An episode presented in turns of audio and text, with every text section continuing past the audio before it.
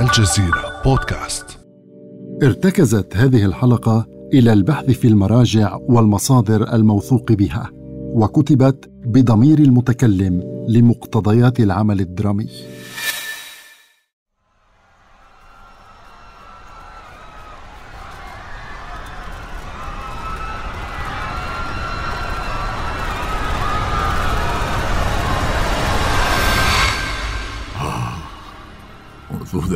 اليوم المشؤوم وصراخ الأطفال والنساء والشيوخ في سيربرنتسا يجلجل في أعماقي.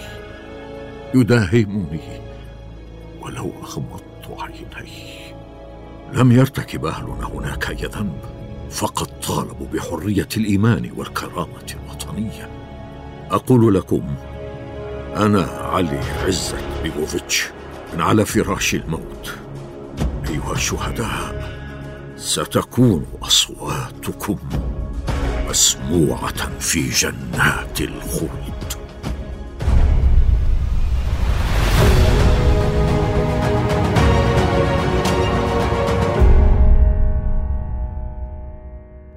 أهلا بكم متابعينا الكرام في الموسم الثاني من بودكاست رموز من الجزيرة. أنا علي عزت بيغوفيتش أول رئيس مسلم لجمهورية البوسنة والهرسك. سأروي لكم حكايتي للتحرر في قلب أوروبا من الدكتاتورية النازية السوداء إلى الدكتاتورية الشيوعية الحمراء إلى زمن القتال والاستقلال. كما سأروي قصة نضالي في الفكر والسياسة وجوهر الإسلام. وسأكون معك يا سيدي الرئيس أنا سيلينا لأطرح عليك أسئلة شغلت الرأي العام. مرحبا بك يا سيلينا. أنا جاهز للإجابة عن كل التساؤلات. قبل أن أحدثك عن نفسي دعيني أحدثك عن البوسنة وطني الذي نضلت من أجله طوال حياتي. بعد حكم المجر نعمت البوسنة بنوع من الاستقلال دام حتى عام 1463 حين فتحها العثمانيون وأدخلوا إليها الإسلام ليبدأ فيها عهد جديد. وكان أجدادي ممن اعتنقوا الإسلام آنذاك وجدي أدى الخدمة العسكرية في إسطنبول. وهناك اقترن بفتاة تركية لكن والدي خدم في جيش النمسا وأصيب في الحرب. عانى المسكين شللا جزئيا وفي النهاية كان هذا سببا لبطالته وإفلاسه. وفي هذه الظروف الصعبة كانت نشأتي. أنا من مواليد 1925 في بوسانسكي شاماتس لكن الإفلاس اضطرنا للانتقال إلى سراييفو كان منزلنا يطل على أكبر نهرين في البوسنة ولي فيه ذكريات جميلة ولكن أيضا نمت في داخلي نقمة على الصربيين بسبب تكبرهم وتسلطهم. لقد كان هدفهم أن ينشئوا جيلا خاضعا لهم ولذلك كان معظم أساتذة في البوسنة صربيين. مثلا عندما اغتيل ملكهم ألكسندر في مرسيليا عام 1934 سخروا المدارس للحدث وفرضوا رفع الرايات السود على المنازل فبدت القرى كأسراب الغربال. وفوق ذلك علينا نحن المسلمين أن نؤدي أناشيد قديسهم الخاص واسمه سافا وهذه السيطرة الصربية استمرت حتى في المرحلة الشيوعية وصارت أشد قساوة.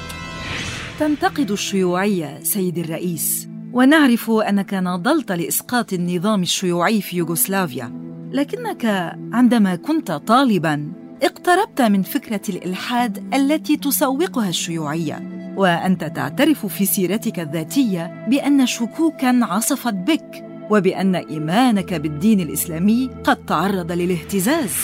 نعم نعم. عندما كنت صبيا في الخامسة عشرة تأثرت بكتابات الشيوعيين كانت دعاياتهم ناشطة ردا على الفاشية. أه بدأ الشك يتسرب الي سوقوا أن الدين أفيون الشعوب وكان سهلا أن يقع المرء في شرك هذه الفكرة.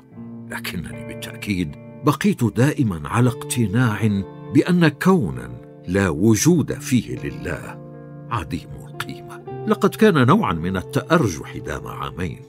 بعد ذلك عاد إيماني راسخا ولكن على شاكلة أخرى. بالنسبة إلي لم يعد الدين هو ذلك الذي وارثته عن والدي بل هو النابع من اقتناع وإدراك. وهنا لابد لي من الاعتراف بدور المرحومة أمي. هي كرست ارتباطي بالدين. كانت تنهض لصلاة الفجر وتوقظني أنا الطفل لأذهب إلى المسجد. أتردد أحيانا في مغادرة الفراش ولكنني أعود مغمورا بالسعادة خصوصا عندما يعود الربيع ويشرق الصباح باكرا. وفي السادسة عشرة قررت الانطلاق لتحقيق الهدف الذي اصبو إليه وهو العمل من أجل الإسلام. لقد جذبنا أنا وبعض الرفاق أنموذج الإخوان المسلمين الذي نشأ في مصر. فأسسنا جمعية الشبان المسلمين في عام 1941 ولكن بعد شهر قام زعيم ألمانيا النازيه أدولف هتلر باجتياح يوغوسلافيا. فتولى السلطة في سراييفو حزب الأوتاش القومي وحاول استقطاب الطلاب المسلمين. وعلى قدر إمكانات الجمعية حاولنا التصدي للموجة النازية. ولكنني قلصت نشاطي في الجمعية لفترة والسبب أنها تحالفت مع جمعية الهداية التي تضم بعض علماء الدين. فأنا أعارض أن يشكل العلماء طبقة اجتماعية خاصة بهم. وهؤلاء العلماء كان فهمهم للإسلام يعوق تطوره وخلال دراستي الثانوية بدأت تتفتح أفكاري واطلعت على أعمال العديد من الفلاسفة الأوروبيين. لم يعجبني هيجل آنذاك ثم غيرت رأيي لاحقا. فأنا أوافقه خصوصا في الارتكاز إلى مبدأ الحرية وأثر في بيركسون في مفهومه للتطور البناء الاجتماعي وكانت في نقده للعقل المجرد. وشبينغلر في نظرته إلى انحطاط الغرب. لقد حاربنا النازيون ولم نحصل على ترخيص رسمي لجمعية الشبان المسلمين. وكان طبيعيا أن أهرب من الخدمة العسكرية لئلا أكون عنصرا في الجيش خاضعا له. وخلال هروبي تعرفت إلى طلاب يشكلون جماعة الشباب المسلم وجدت فيهم افكارا عن الإسلام مختلفة عما نتعلمه في الكتاتيب. فهؤلاء قدموا للناس فهما لجوهر الإسلام. لم يكن تركيزهم منصبا على ممارسة الطقوس وأشكال العبادة بل على العمق الروحي للرسالة.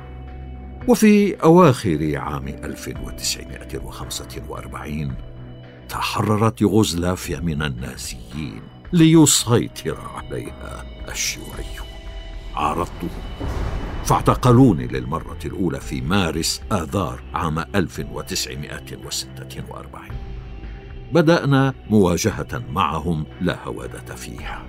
لقد كان هاجسي دائما تحرير الفرد من الداخل.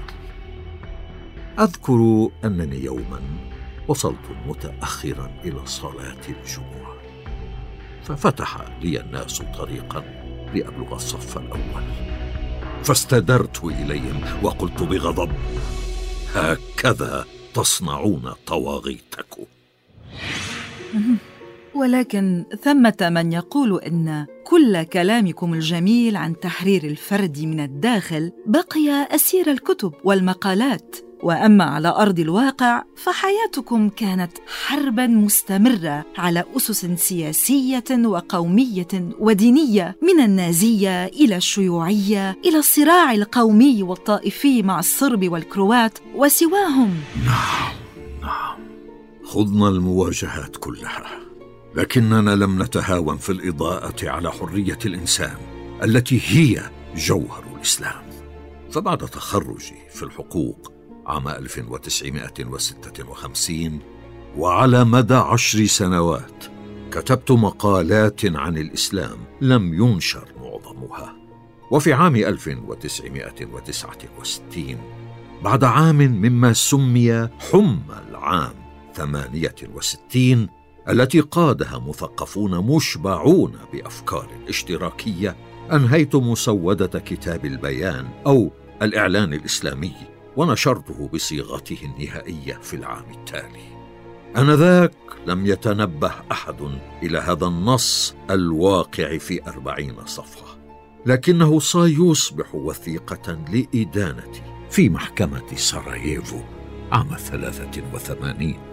الكتاب لا يتحدث عن يوغوسلافيا اطلاقا. وفكرته الرئيسة هي أن الإسلام وحده يستطيع إعادة القدرات الخلاقة للشعوب الإسلامية. وخلال هذه الفترة شرعت بالإعداد لنشر كتاب الإسلام بين الشرق والغرب مع أنني كنت قد بدأت بكتابته قبل ذلك بكثير في عام 1946 أذكر آنذاك عندما سيطر الشيوعيون قامت أختي ازاره بإخفاء المخطوطه تحت العوارض الخشبية في علية منزلنا. ولاحقا عثرت عليها لفة أوراق مهترئة فاعدت صياغتها. وخلاصة الكتاب هي أن ثلاث وجوهات نظر تتحكم بالعالم دينية ومادية وإسلامية. والإنسان كائن ثنائي من جسد يهتم به العلم الذي ينتمي إلى عالم الحضارة وروح يهتم بها الدين والأخلاق. وتنتمي إلى عالم الثقافة. وهناك فرق من الناحية الروحية ما بين المسيحية واليهودية والإسلام. فموسى قائد لشعبه وعيسى واعظ في الأخلاق. وأما الإسلام فهو الطريق الثالث في كل مناحي الحياة من خلال معادلة ترضي الشخصية الإنسانية. ولكن ألم يكن من الحكمة أن تستفيدوا من وجود الشيوعية في السلطة ما دامت بطبيعتها تنأى عن المشاعر والانتماءات القومية والدينية؟ لعل ذلك يكون ورقة رابحة إلى جانبكم في مواجهة الجنوح الصربي ضدكم على أسس قومية وطائفية. عندما جاء الشيوعيون ظن بعضهم أنهم لا يهتمون للاعتبار القومي. ولكن معهم أيضا استمرت السيطرة الصربيه لذلك انتفضنا وكذلك السلوفينيون والكروات. وكان مسلمو البوسنة آنذاك ينقسمون بين مسلمين كروات ومسلمين صربيين أغلق الشيوعيون مساجدنا ومدارسنا وحولوها متاحف وحانات أحيانا. ومنعوا اقتناء المصاحف ونكلوا بعلمائنا وبالمتدينين. بقيت في المعتقل ثلاث سنوات. تعرضت فيها للتجويع وفي عام 1949 حوكم أربعة رفاق لنا وأعدموا ظلما. ولكن سيدي الرئيس ألا تعتقد أن الواقعية كانت تنقصكم أحيانا؟ ففي بعض المراحل بدا كفاحكم ميؤوسا منه بسبب القبضة الحديدية التي مارستها الأنظمة ضد الحركات الإسلامية في أوروبا كما في العالمين العربي والإسلامي. لم يكن أمام الحركات الإسلامية إلا أن تنتفض في هذه الدول. ولولا انتفاضتنا في البوسنة لما استطعنا تحقيق الحلم بالحرية. كان رئيس يوغوسلافيا الماريشال جوزيف تيتو دكتاتورا دمويا يكرهه وبقي شديد القسوة عليه حتى وفاته سنة 1980 كان تيتو يخشانا لأننا نهدد مشروعه فهو بنى زعامته على الكيان اليوغوسلافي الذي يضم ست جمهوريات سلوفينيا، كرواتيا، صربيا، البوسنة، الجبل الأسود ومقدونيا. ولذلك بعد وفاته بدأ هذا الكيان بالتحلل. المفارقة مرة أخرى هي أن أمورنا صارت أسوأ بعد تيتو. فقد اعتقلت للمرة الثانية عام 1983 وهذه المرة لفترة سمعت صوت طرق عنيفا على الباب. فتحته. فإذا برجال يهجمون علي كالذئاب لا تتحرك. أمن الدولة بحثوا في كل شيء. قطعوا الستائر. جمعوا كتبي. وأخذوني. قالوا إني سأعود بعد ثلاثة أيام. ثم مددوا الفترة إلى ثلاثين. ثم إلى مئة يوم. كانت زنزانة ضيقة.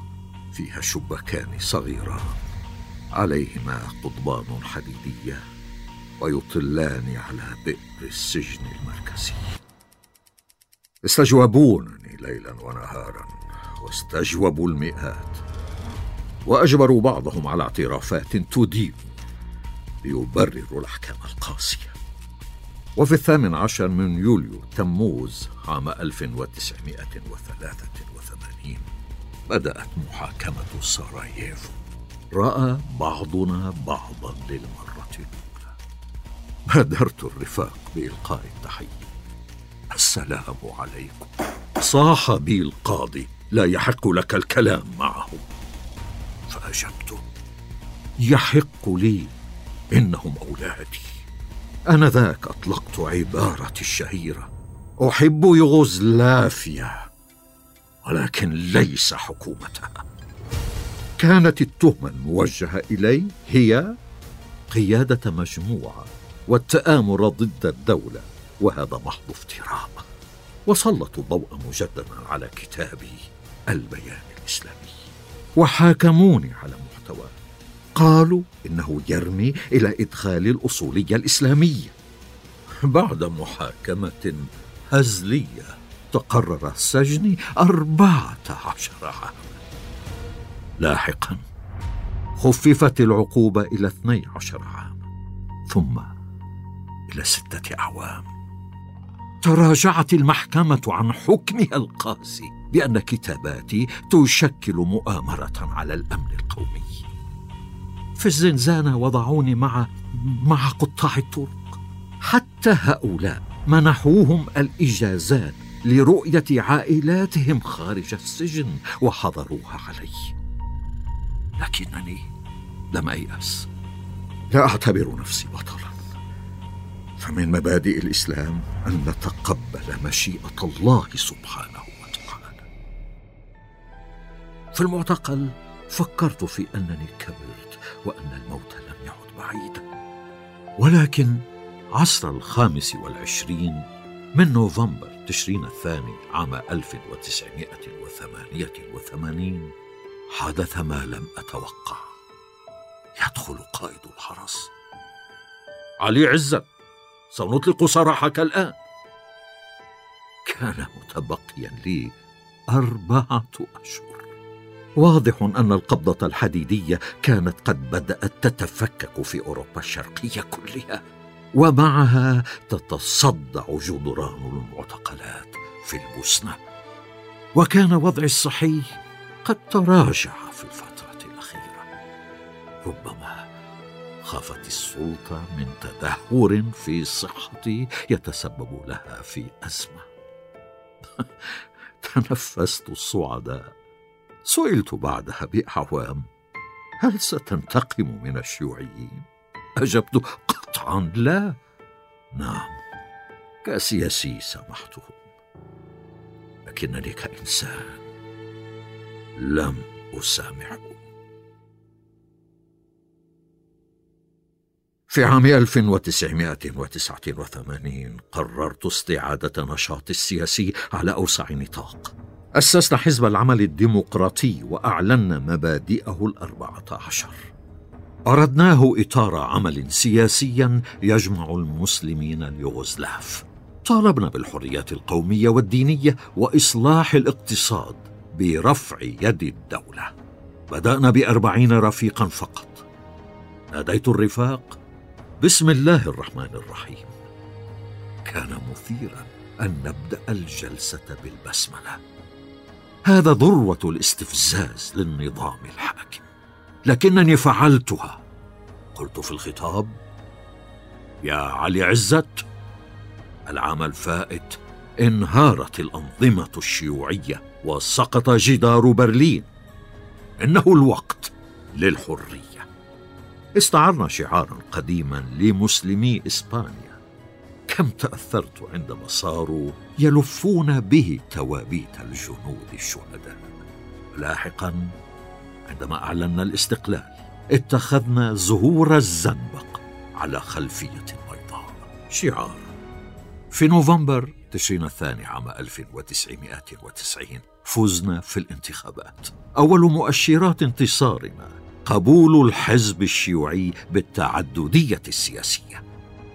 في تموز يوليو عام 1991 زرت واشنطن وتأكدت من السي آي اي أن يوغوسلافيا انتهت. ثم حضرت مجلس وزراء الاتحاد الأوروبي في روما وهناك قابلت رجلا أحترمه هو البابا يوحنا بولس الثاني. قبل ذلك بأيام زرت بطريرك الصرب في بلغراد. قلت له أتعهد بأن المسلمين لن يعتدوا على الصرب. فأجاب أحد معاونيه حاولت الحصول على تعهد من كاراديتش بعدم اعتداء الصرب عليكم. فلم أنجح. كاراديتش هذا لقبناه بسفاح البوسنة. هو طبيب وشاعر تصور. أعتقد أن القيادات الدينية أرادت السلام. إنما الكلمة ليست لها. ولكن يا سيد الرئيس ألا تعتقدون أنكم تتحملون جانبا مهما من المسؤولية عن الحرب وإراقة الدماء؟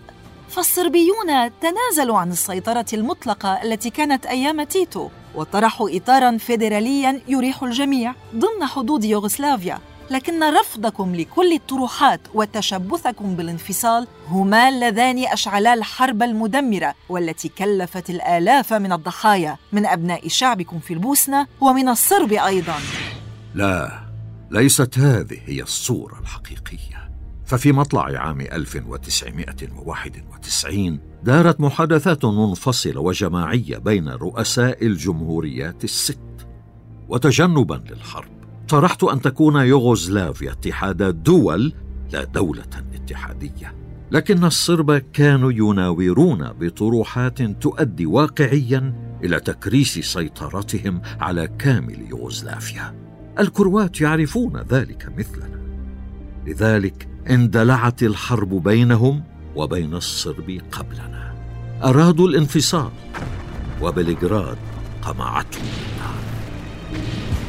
انتهى بدمار في الكثير من القرى. ولم يتوقف القتال إلا بنشر قوات الأمم المتحدة والاعتراف دوليا باستقلال كرواتيا. ومن سخريات القدر أن اتفاق وقف إطلاق النار تم توقيعه في سراييفو وفي مبنى الرئاسة تحديدا. وأما نحن فحاولنا اتخاذ خطوات دستورية متدرجة تجنبا للصدمه في الرابع عشر من يناير كانون الثاني تبنى البرلمان خيار الاستقلال وأجرينا استفتاء أظهر أن تسعة وتسعين في المئة من شعبنا يريد الاستقلال. وهكذا في الثاني من مارس آذار أعلنا الاستقلال. واعترف بنا الاتحاد الأوروبي والأمريكيون. لكن الصرب قابلوني بحملة تطهير عرقي. وفي التاسع والعشرين من نيسان أبريل كنا عائدين من مفاوضات لشبونة. اعتقلونا في مطار سراييفو. ومعنا ابنتي سابينا التي عملت كمترجمة. ولكن نجح ابن بكر في مقايضتنا بقائد عسكري صربي كنا نحتجزه. طبعا مواجهتنا العسكرية لم تكن متكافئة. الصرب استولوا على مخزونات الجيش وجاءهم السلاح والمال والمتطوعون من أنحاء يوغوسلافيا. حاصروا سراييفو وسقط بعض قرانا في هذا اليوم فقط. خسرنا ثمانمائة مواطن واقتيد ألف ومئتان إلى معسكرات الاعتقال التي قاربت الأربع وتسعين. تحكموا بالمرتفعات. واصطادوا المدنيين. استهدفوا النساء والشيوخ والأطفال الجائعين والعطاش والمرضى في طوابير المياه أو في طريقهم إلى المدارس. في المراحل كان تسليحنا بدائيا. بندقية واحدة لكل خمسة أشخاص. سجلوا أسماءهم للدفاع عن البوسنة. لكننا حصلنا على السلاح إما بالاستيلاء عليه من العدو وإما بتصنيعه في ورش صغيرة وإما إنه كان يأتينا من السبعة جبال والسبعه بحار. اشتريناه من تجار السلاح. أنا أعتبر أن هؤلاء لا ضمير لهم كتجار المخدرات. ولكن من يحتاج إلى السلاح لا يمكن أن يشتريه إلا منهم. وفي هذا الوقت كان الرأي العام في الدول الإسلامية غاضبا ومقتنعا بوجود حرب إبادة ضدنا. وجاء إخوة من بقاع الدنيا لنجدتنا ومنهم آلاف العرب. لقد دفعنا غاليا ثمن الحرية وأما الشهيدة الكبرى فهي سير برنتسا. ستبقى سير برنتسا شاهدا على الفظاعات وعارا على البشرية.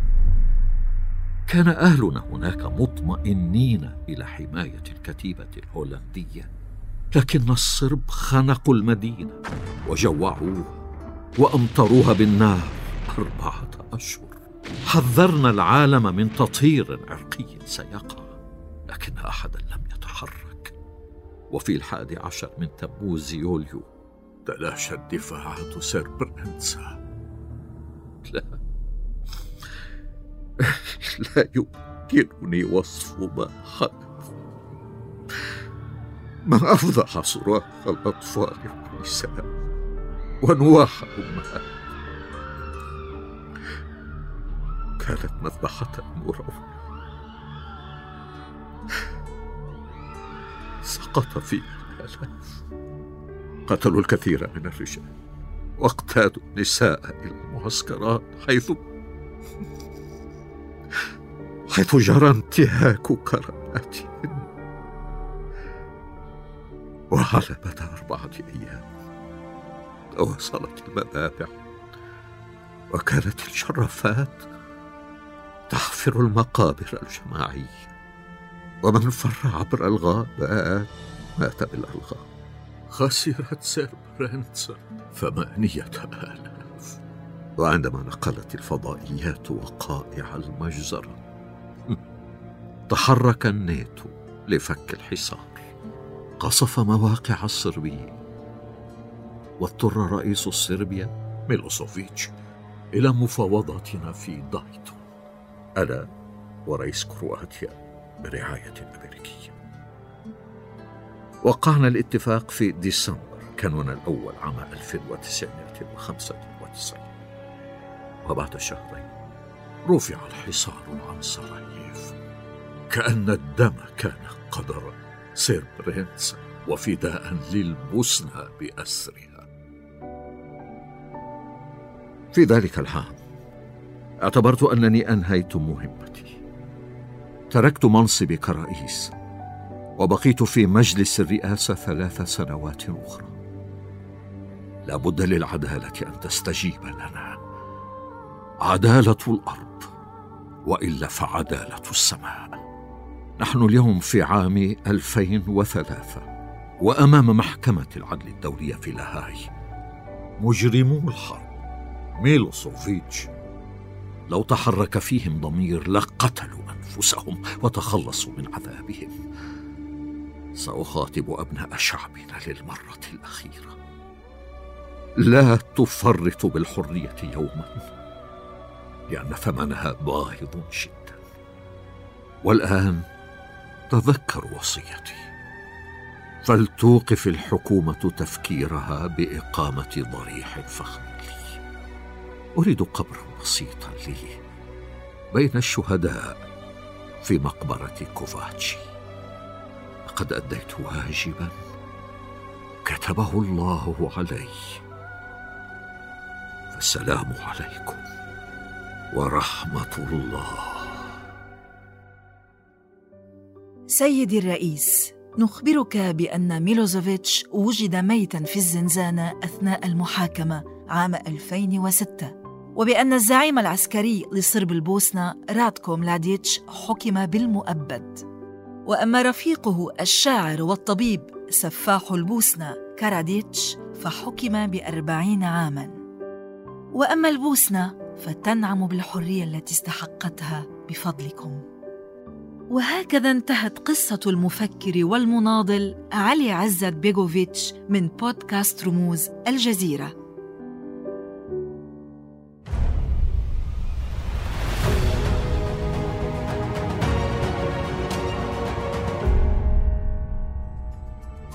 الحلقة المقبلة من بودكاست رموز سنتناول سيرة رمز آخر رحل وترك أثره في حياتنا. لا تفوتوا حلقتنا التالية يوم الأحد المقبل. ويمكنكم الاستماع إلينا عبر Google Podcast أو Apple Podcast أو SoundCloud. فقط ابحثوا عن الجزيرة بودكاست. كما لا تنسوا مشاركة هذه الحلقة وزيارة موقعنا على الإنترنت podcast.aljazeera.net كان معكم جهاد. وسيلينا من بودكاست رموز من الجزيرة. إلى اللقاء.